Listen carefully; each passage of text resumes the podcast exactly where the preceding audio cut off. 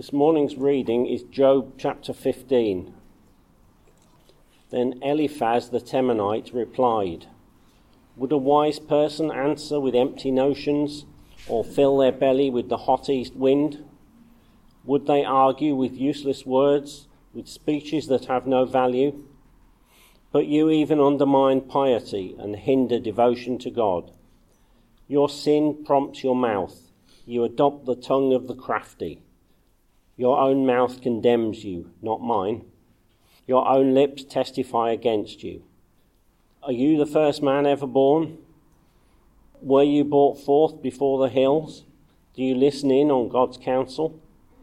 Do you have a monopoly on wisdom? What do you know that we do not know? What insights do you have that we do not have? The grey haired and the aged are on our side men even older than your father. Are God consolations not enough for you? Words spoken gently to you? Why has your heart carried you away? And why do your eyes flash, so that you vent your rage against God and pour out such words from your mouth? What are mortals that they could be pure, or those born of women that they could be righteous? If God places no trust in his holy ones, if even the heavens are not pure in his eyes, how much less mortals who are vile and corrupt, who drink up evil like water? Listen to me, and I will explain to you. Let me tell you what I have seen, what the wise have declared, hiding nothing received from their ancestors, to whom alone the land was given when no foreigners moved among them. All his days the wicked man suffers torment, the ruthless man through all the years stored up for him. Terrifying souls fill his ears when all seems well, marauders attack him. He despairs of escaping the realms of darkness. He is marked for the sword. He wanders about for food like a vulture. He knows the day of darkness is at hand. Distress and anguish fill him with terror. Trouble overwhelms him like a king poised to attack, because he shakes his fist at God and vaunts himself against the Almighty, defiantly charging against him with a thick, strong shield. This is the word of the Lord. Good morning. We're continuing our journey through the book of Job. This is the uh, study book that we're basing the series around. It's called Out of the Storm and it's by Christopher Ash. We're focusing this week on the friends' responses to Job's suffering in chapters 4 to 27. In Christopher Ash's book, the title is What Not to Say to a Suffering Believer, which is about right, really. We've just heard some of it, haven't we? Next week, we're going to look at the same chapters, but focus on Job's responses. So if it feels a bit one sided, that's why. Come back next week and you'll hear more of how Job responds. So it would be really helpful in understanding these exchanges if we could all read them ourselves. Clearly, I'm not going to cover all 23 chapters reading through. I think you'll all have left for lunch by then. So, a reminder of the story so far. When we first meet Job, he's a real believer in the living God. He fears God, bowing down before him in wonder, love, and awe. He turns away from evil. His day to day life is marked by repentance and faith. He has personal integrity. He's blameless, not sinless, but forgiven, and is upright. He has a large, harmonious family filled with godly celebrations and joy and with material wealth. And amidst these wonderful blessings, Job maintains his godliness. He's watchful in prayer, and his highest priority is to keep himself and his family in right relationship with God. Then we switch scenes to see that in the heavenlies, Satan is given permission by God to take everything away from Job except for his life, to test whether Job still remains faithful. He loses his children, his possessions, his good health. And yes, he holds on to his faith. He says, Naked I came from my mother's womb, and naked shall I return. The Lord gave, and the Lord has taken away. Blessed be the name of the Lord. That's in chapter 1. But this was not the end of the story. It would be far too simple to say, He suffered, He trusted, and so should we. As in Job 3, Job curses the day of his birth and goes on lamenting and protesting for chapter after chapter. Without wanting to ruin the ending for you, in Job 42, God affirms that Job has spoken rightly of God, that Job is God's servant, that Job is a righteous man who can pray and expect his prayers to be heard. The despair of Job is an authentic experience of a man affirmed by God at the start and at the end. So we bear that in mind. He is actually in the right. This is such a dark time for Job where he's feeling alone in his suffering. He's anguish and has a sense of hopelessness. And these times within the human experience they're not wrong or sinful in themselves. The Bible is packed with God's people experiencing such feelings, and we've probably all been there from time to time. God hadn't left Job, and he doesn't leave us, but sometimes he can feel remote or even removed. And Ben reminded us last week that Jesus knew this and experienced it himself in Gethsemane and on the cross. But his death brings us reconciliation to God and a hope of a future with him where there is no more death, sin, or sorrow. At the end of chapter 3, Job cries out, Why? And it's a question many of us have asked and continue to ask too. Sometimes, with hindsight, we can understand in part, sometimes we don't get answers at all. I had a friend who died from cancer at 28. She had to leave her husband, her eight year old son, and her 18 month old daughter. It was awful, and it was an awful time. But she said to me once that people kept saying to her, Why you? But for her, she just thought, Why not me? That these things happen to anyone. Very brave, I thought. In some ways, we should all expect suffering in our lifetime. We live in a broken world with imperfect people, including ourselves, and so we need to be shaped by God's word that we may be able and ready, even in the darkness, to put our hand into the hand of God. Job's friends, or his comforters, as they're ironically called, say nothing for a week but after Job's lament in chapter 3, which we heard about last week, they have plenty to say. So let's move on to the next part.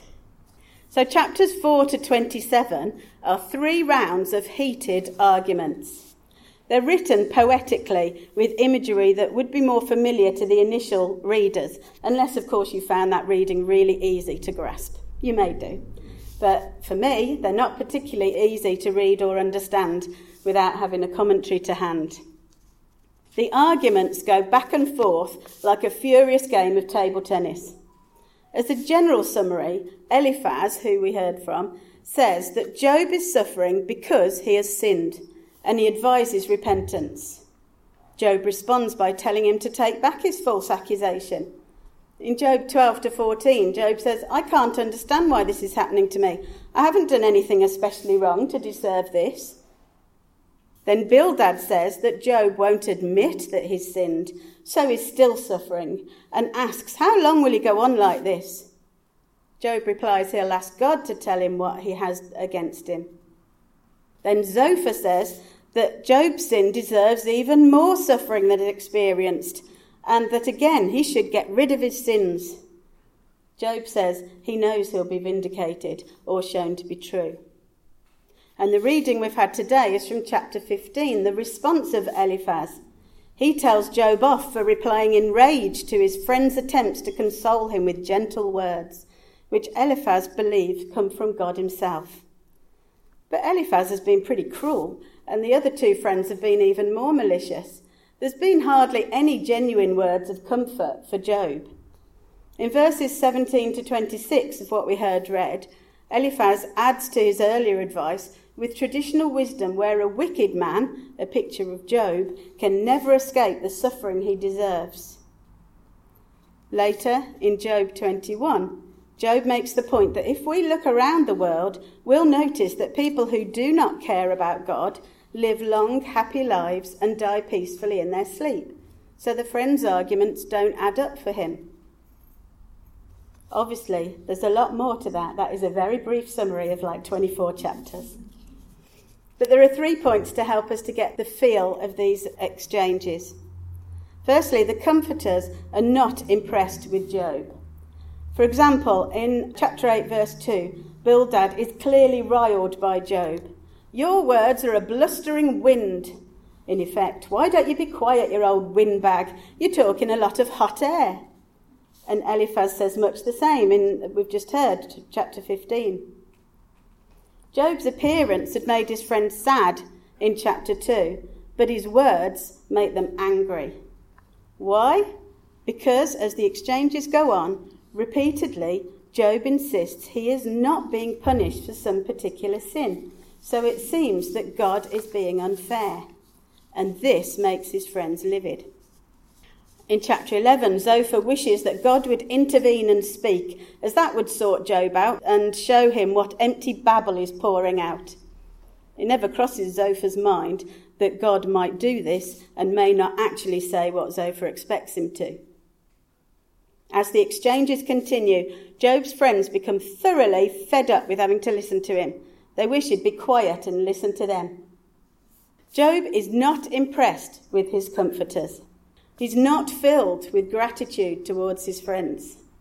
Job had hoped for refreshment from them, but said in chapter 16 that they were like a riverbed to which a parched traveller turns aside, only to find it as dry as dust. He calls them miserable comforters. In chapter 26, he's sarcastic with them, saying, Oh, yes, you're so wise. You are where wisdom is. When you die, I'm really worried there won't be any wise people left in the world. I love it. So, for 24 chapters, Job and his friends have this blazing row. So, who's right to be angry? His friends because Job accused God of being unfair? Or Job because his friends for not offering him any comfort? He says, It's enough to have God against me. Why must you too torment me and break me into pieces with words?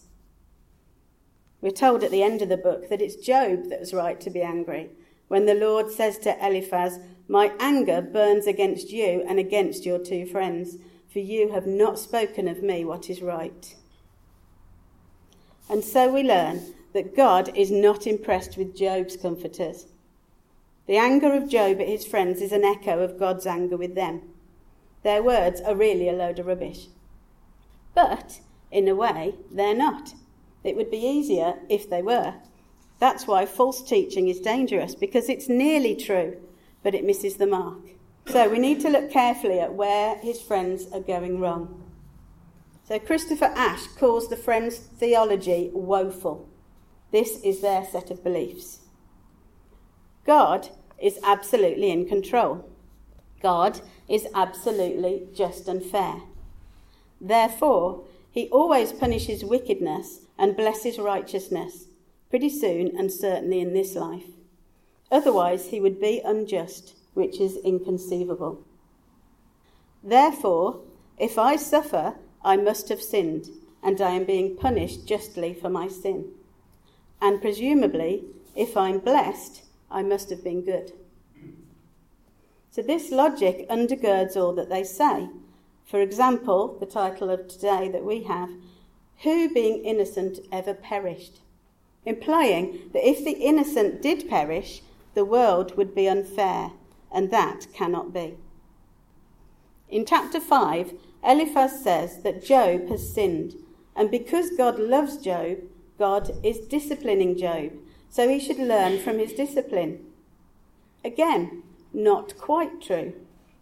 The Bible does teach that God disciplines his spiritual children, and it's a valid argument. But Job hasn't sinned. Eliphaz goes on to suggest that Job should humble himself, then God will bless him and injustice will stop. In chapter 8, Bildad says that Job's children have died because they must have sinned, then suggests that if Job repents, God may restore him. They're just relentless, aren't they, in what they're saying to him? And yet, this is not restricted to the thinking back then. A while ago, my sister had ME and was in bed for four years. She couldn't stand up long enough for the kettle to boil. One of her friends who visited her at the time said to her that her sin must be great to cause this illness. Thankfully, she had the presence of mind to dismiss this, saying, I wish I had the energy to commit the kind of sin you're talking about. Similarly, a friend of mine's dad died when my friend was a teenager. People in his church said that he and his mum can't have had enough faith when praying for his healing. Shocking and very damaging. It's a way of people trying to put neat answers to questions, but it's absolutely untrue. And we do still hear bits of it around us, don't we? When good things happen, I must have done something good to deserve this. Even in the sound of music, she sings that. And when bad things happen, what have I done to deserve this? See, this thought theology has some truth in it. God is absolutely in control and absolutely just and fair. So the first two points are true. And there are some circumstances where our actions and our sin can result in suffering. Someone who drinks and drives may well hurt themselves and others. But suffering is not necessarily caused by sin. And we know that in Job's case, it was not. So, as well as their woeful theology, the friends have a terrible tone towards Job, don't they? They're judgmental and absolutely sure that they're right, arrogant, in fact. They have no sympathy, no empathy, no kindness or compassion. Their underlying belief is not right. They aren't just being pastorally insensitive, it's more than that. The key to this is what they don't believe. They don't acknowledge Satan. They have no awareness of this spiritual dimension and the spiritual battle that we're in. They weren't to know for sure that this was spiritual attack. They couldn't. But they didn't even consider that as a possibility. Their world was very straightforward, like a slot machine world, with a slot machine maker who has set the rules. Put in a coin of goodness, and out pops a canister of blessings. Put in a coin of badness, and out clunks a parcel of poison. Also, there's no sense of waiting. For them, judgment is now. The wicked are punished now. The righteous are blessed now. But the promises of judgment are not for now there for the end. There will one day be a world ordered as it was at the creation, but we're not there yet. And they have no place for innocent suffering. They think that if the righteous were ever to suffer or perish, it would be a blot on the moral landscape. And yet, many years later, Jesus, totally innocent and sinless, died in the place of the guilty so that we might be brought back to God and live. Poor Job. As, as the saying goes, with friends like those, who needs enemies? So, in the light of all that, it leads me to ask now, how good a friend are we? I'm sure we must be better at friendship than Job's friends. But we do need to keep a check on ourselves. Making false assumptions about others is too easy. We need to avoid judgments that could be unfounded.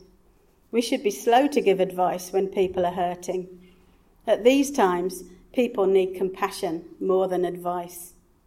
It's natural for people to doubt, despair, and become impatient in suffering. During these times, people need someone just to be there, to listen to them, to help them work through their feelings and frustrations, to be of practical help, and to pray for them. Do we have good friends? Alongside, we need to ask if we do have good friends. None of us are meant to be alone. Between us here in this room, we have our church community. We perhaps have families, neighbourhoods, work colleagues, school and uni friends, and so on. But there are there particular people that we can turn to for support when we need to, who will genuinely listen to us, who give godly, wise counsel, direct us to God, who gently hold us to account, who pray for us. It's good to be mindful of who is influencing us and to choose our friends carefully. Loneliness and isolation is a huge issue in our society, even though we can sometimes be surrounded by people. We can feel unconnected and unknown. There's a relatively new book by Phil Knox called Best of Friends, and he notes that the pursuit of deep, close, intimate relationships really matter, and they don't happen by accident. We need to be purposeful in initiating and investing in good, helpful relationships. And of course, there's the greatest friend of all, Jesus.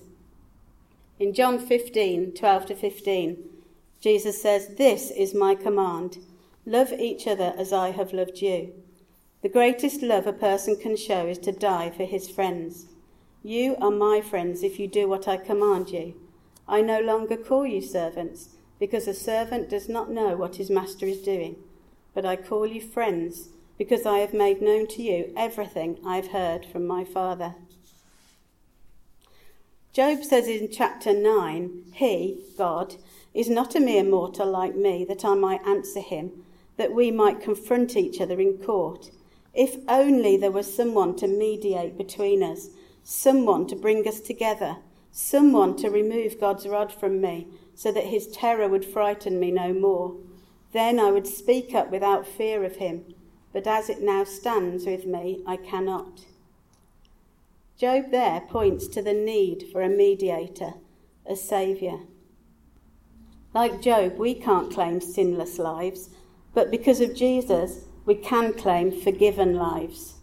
When we confess our sins to God, He forgives us and we can live with a clear conscience and a right relationship with God.